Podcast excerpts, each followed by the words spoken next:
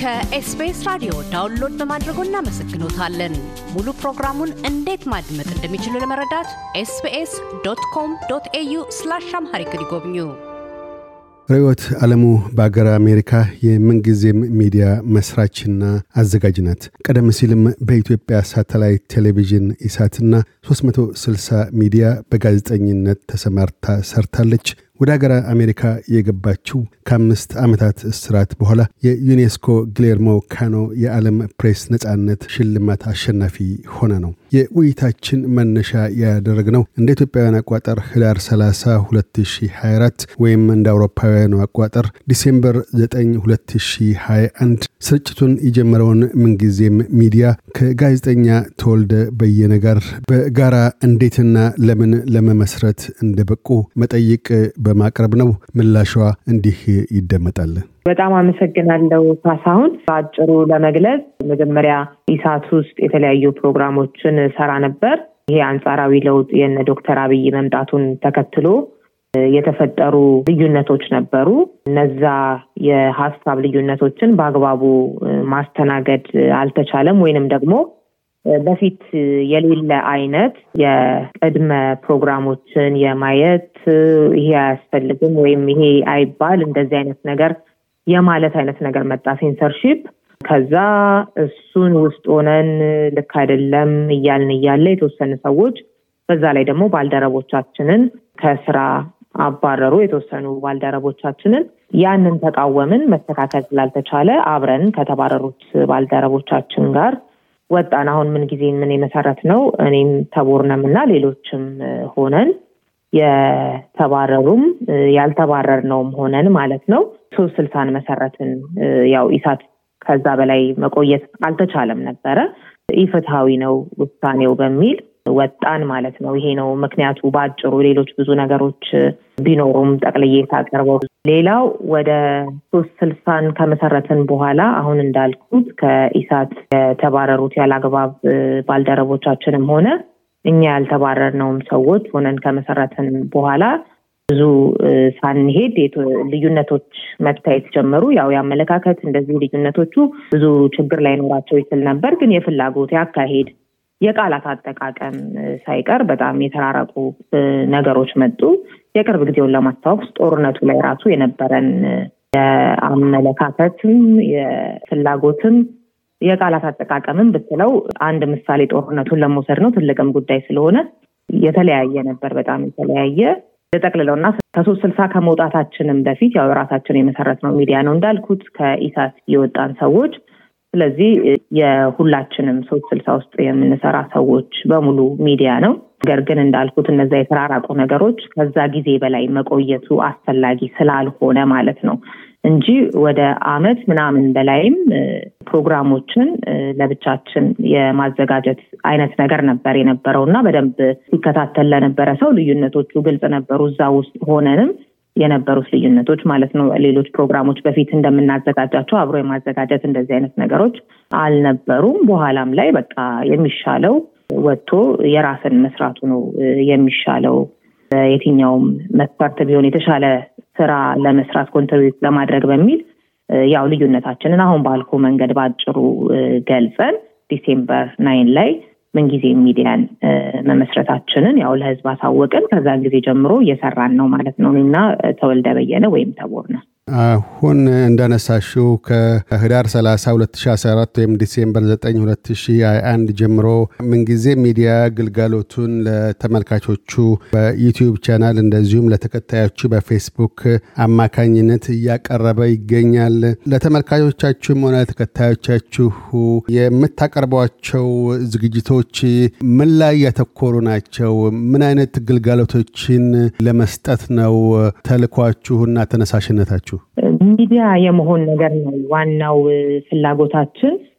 ስልሳን ስንመሰርትም እንዳልነው እሱኑ ተመሳሳይ ፍላጎት ነው። አንድ ትልቅ ሚዲያ ያው ሚዲያ ስንል ደግሞ ይሄ መረጃ የመስጠቱን እውቀት የማስፋፋቱን መዝናኛ፣ እነዚህን ሁሉ ነገሮች የያዘ የሆነ ውስን ነገር ላይ ብቻ የሚያተኩር ሳይሆን የህዝብን አመለካከት በመቅረጽ ረገድ፣ ንቃተ ህሊናን በማሻሻል ረገድ ምንድን ነው መስራት ያለብን፣ የፍትሐዊነትን፣ ጭቆናን እንደዚህ አሁን ደግሞ ያለ አግባብ ግድያን በተመለከተ ማንነት ተኮር ብዙ ነገሮችን ማለት እንችላለን። እነሱንስ በመታገል ረገድ የምናበረክተው አስተዋጽኦ ምን መሆን አለበት የሚለውን እንደ ሚዲያ ግን እንዳልኩት አንድ የተወሰነ ነገር ላይ ብቻ ሳይሆን የተለያዩ ፕሮግራሞች እነዚህ ሊሰሩባቸው የሚችሉ የተለያዩ ፕሮግራሞችን በማዘጋጀት ነው እንግዲህ መቀጠል ያሰብነው እያደረግንም ያለ ነው። ከ December ዘጠኝ ያንን መውጣታችንን ካሳወቅን ጀምሮ December አስር ጀምሮ በነገራችን ላይ ያው ፕሮግራሞቻችን ቀጥ ብለው እየሄዱ ነው ያሉት።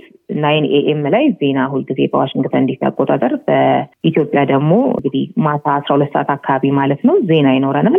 ከዛ eleven AM ላይ የተለያዩ መደበኛ ፕሮግራሞች ሁልጊዜም አሉ ማለት ነው ከሰኞ እስከ እሑድ በአብዛኛው በቀጥታ ስርጭት ይቀርባሉ።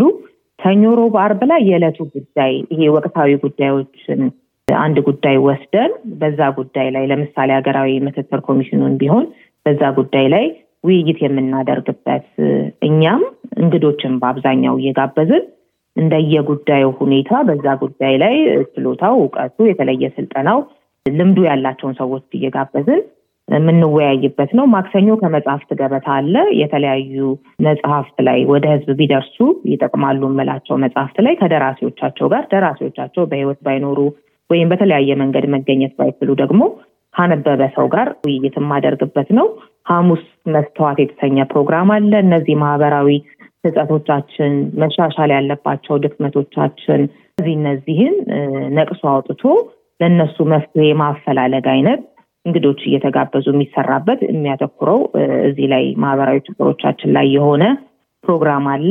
ቅዳሜ የተወልደ እንግዳ አለ። ከተለያዩ በተለይ በመዝናኛው ዘርፍ ላይ ካሉ ሰዎች ጋራ የሚሰራው ፕሮግራም ነው። በውይይት መልክ ወይንም ደግሞ በተለያዩ format ኦች ሊሆን ይችላል። ነገር ግን የሚያተኩረው ይሄ የመዝናኛው ዘርፍ ላይ ያሉ art ኡ ላይ ያሉ ሰዎች ጋራ የሚያደርገው ውይይት ነው። እዛ ውስጥ ግን የእነሱን ስራዎች በተመለከተ የሚቀርቡ የተለያዩ ቪዲዮ ክሊፖች እንደዚህ ይኖራሉ። እሁድ ከሁሌ አዲስ ማህደር የተሰኘ ፕሮግራም እንደዚሁ በተወልደ ይቀርባል።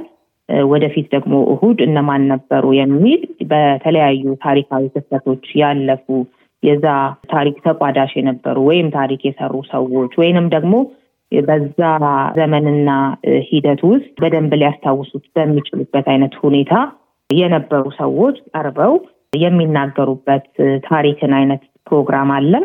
ከነዚህ በተጨማሪ ደግሞ አርብ ስለምን እነማን ምን አሉ የሚል የተለያዩ ሰዎች በተለይም ደግሞ ወደ ሕዝብ ቢደርሱ ይጠቅማሉ የምላቸውን አይነት አስተያየቶችን የማቀርብበት ለምሳሌ ስለ ድርድሩ ቢሆን ስለምን በሚለው ቦታ ስለ ድርድሩ ብላ አስበው እና እነማን ምን አሉ አይነት ነገር ወይም ደግሞ ሌላ ቶፒክ እንደዚህ ወስዶ ስለዛ ጉዳይ የተባሉ ነገሮች የሚቀርቡበት አለ።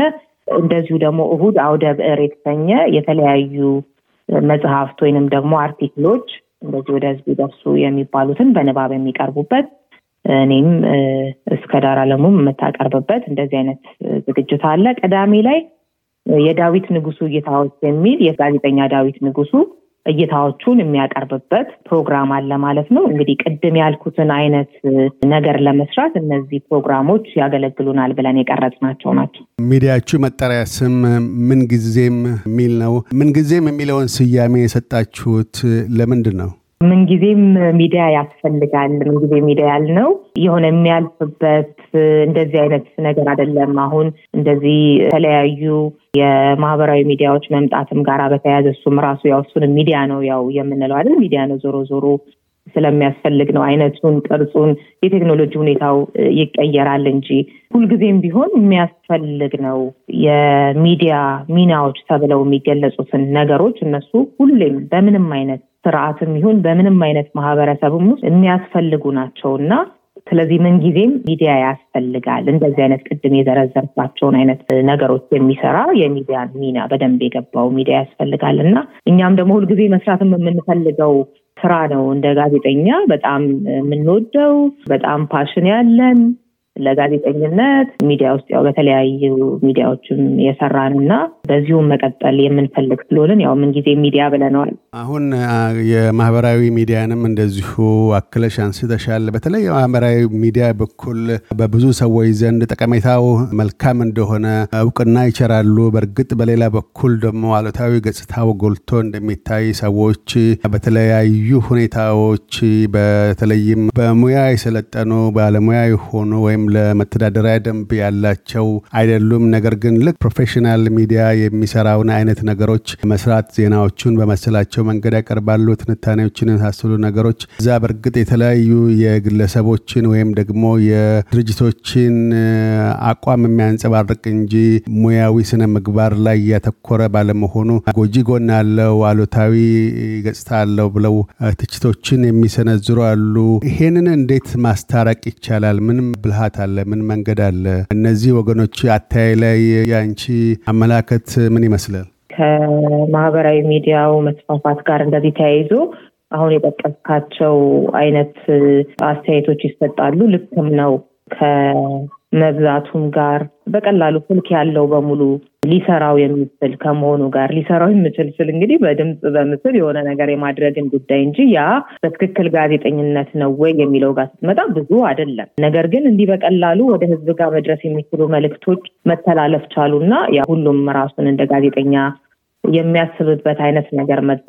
ቀላል መሆኑ እንደገና ደግሞ ምንድን ነው የሚስበው የሚለው ነገር ላይ ይሄ ሴንሴሽናል የሆኑ ነገሮች፣ በጣም የማስጮሁ ነገር፣ የመሳደቡ ነገር እንዲህ እንዲህ አይነት ነገሮች ወይም ገበና የሚባሉ ነገሮችን የማውጣቱ ነገር እንደዚህ እንደዚህ አይነት ነገሮች ገበያ ያላቸው ተብሎ ስለሚታሰብ እነሱን ከየትም አምጥቶ የማስቀመጥ አይነቱ ነገር በጣም ጎድቶታል። ልክ ነው፣ ምንም ጥያቄ የለውም። ዜና ራሱ ለመስራት አሁን አንተ ስታስብ በትክክል እንደ professional ጋዜጠኛ ግብአት መሆን ያለባቸውን ነገሮች ሰብስበህ አጣርተህ ምናምን እስክትል ድረስ ያገኘውን ነገር የሌላው ኃላፊነት የማይሰማው ቶሎ ብሎ ያወጣዋል።